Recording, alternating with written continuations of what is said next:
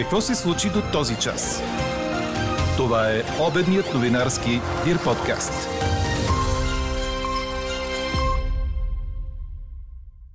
Европейският съюз спира и вноса на руски въглища. Продължава борбата с няколко пожара в страната.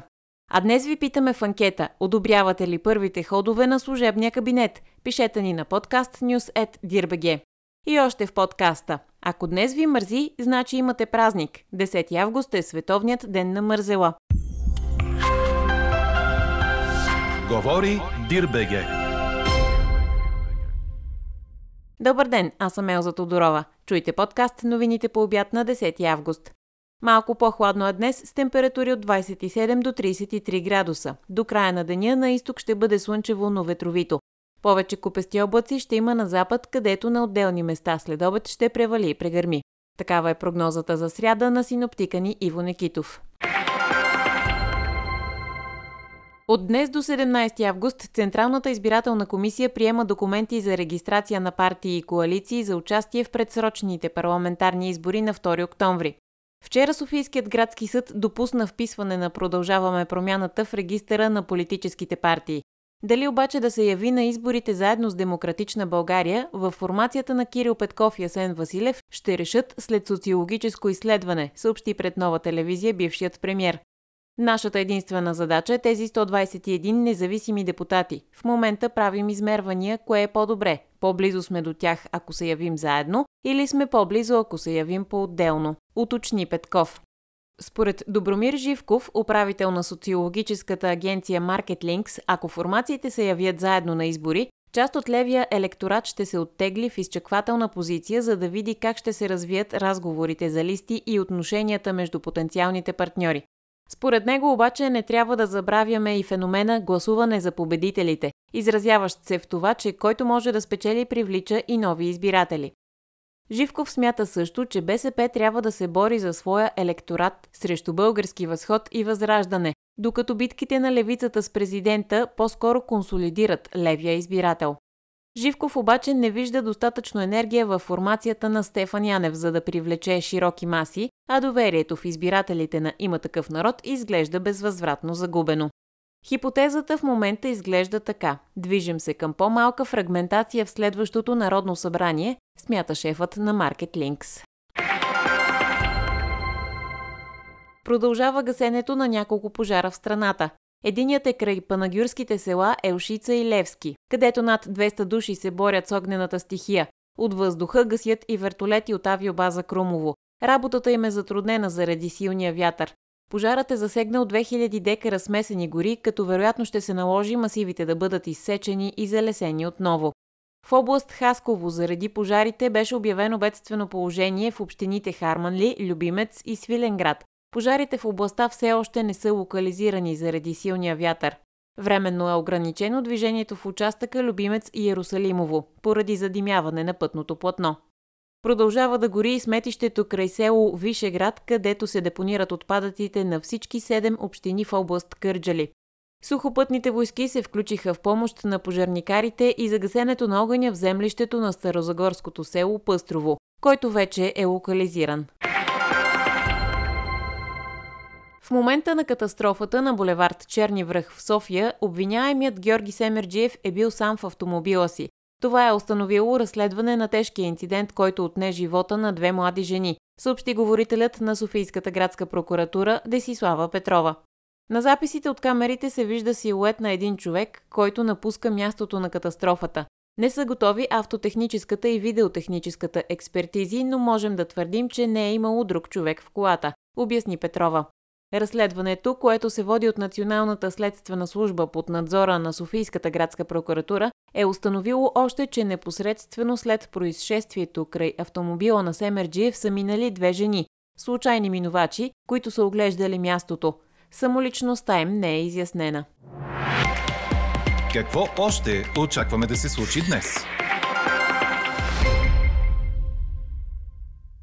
Служебният вице-премиер и министър на транспорта и съобщенията Христо Алексиев и служебният министър на регионалното развитие и благоустройството архитект Иван Шишков ще извършат инспекция на трасето в българския участък на междусистемната газова връзка Гърция-България. Според бившия премиер Кирил Петков, когато гръцката връзка е готова, синьото гориво ще бъде четири пъти по-евтино. В същото време за втори път се очаква пред президентството днес да се проведе протест срещу намеренията за възобновяване на доставките на природен газ от руската компания Газпром. Организаторите изпратиха отворено писмо, с което призовават за отговори на седем въпроса, свързани с енергийната зависимост от Москва. Великобритания и Европейският съюз спират вноса на руски въглища от десети август в рамките на петия пакет санкции срещу Русия, съобщи ТАС. Русия е един от най-големите доставчици на въглища за страните от Евросъюза. Според данни на Руското енергийно министерство, миналата година Руската федерация е доставила на страните членки над двайсет и един процента от общия внос на тази суровина. Брюксел очаква всички страни от общността да спазват забраната въпреки енергийната криза. Ден след експлозиите във военното летище Саки в анексирания от Русия украински полуостров Крим, при които загина един човек, а деветима бяха ранени, руски издания коментират, че случаят остава загадка.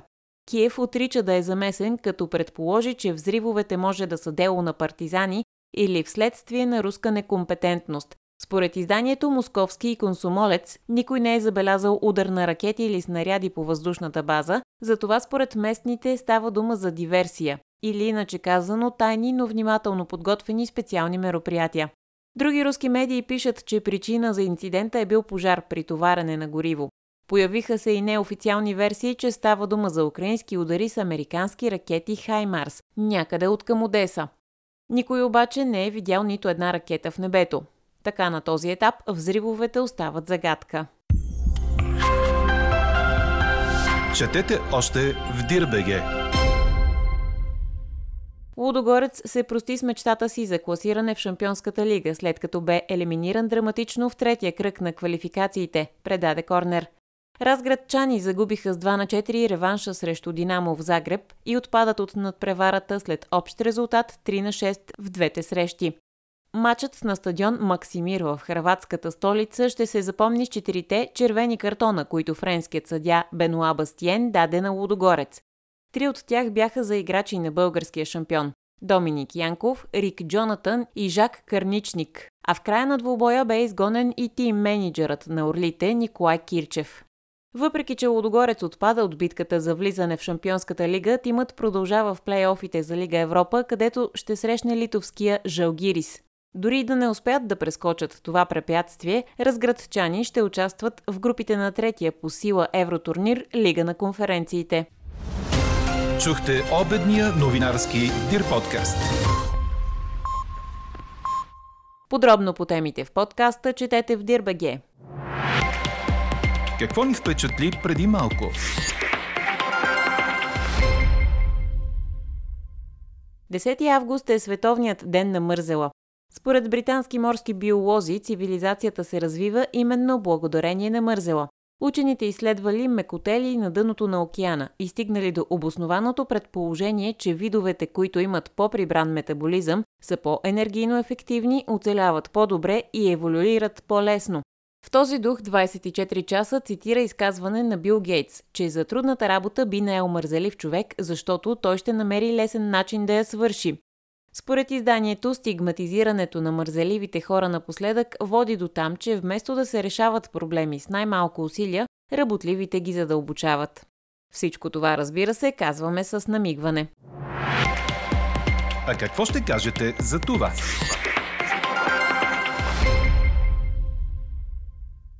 В последните няколко дни, включително и днес, министрите от служебния кабинет с премиер Гълъб Донев представят своите екипи и приоритети. Вчера, например, правосъдният министър Крум Зарков обяви, че ще изгражда нов затвор. Земеделският Явор Гечев, че ще увеличи намалелия добив на дървесина, а министърът на туризма Елен Димитров обеща по една линейка във всеки черноморски курорт. Здравният министър Асен Меджидиев пък ревизира ковид ограниченията в София и остави маските само в градския транспорт, в болниците и аптеките. Енергийният министър Росен Христов пък каза, че като експертно правителство разглеждат абсолютно всички възможности за доставка на газ, включително и възобновяването им от Газпром. Външният министър Николай Малинов призова да няма гръмки изказвания по темата Русия. а в първите дни на четвъртия служебен кабинет на Румен Радев бяха сменени повечето областни управители и заместник-министри.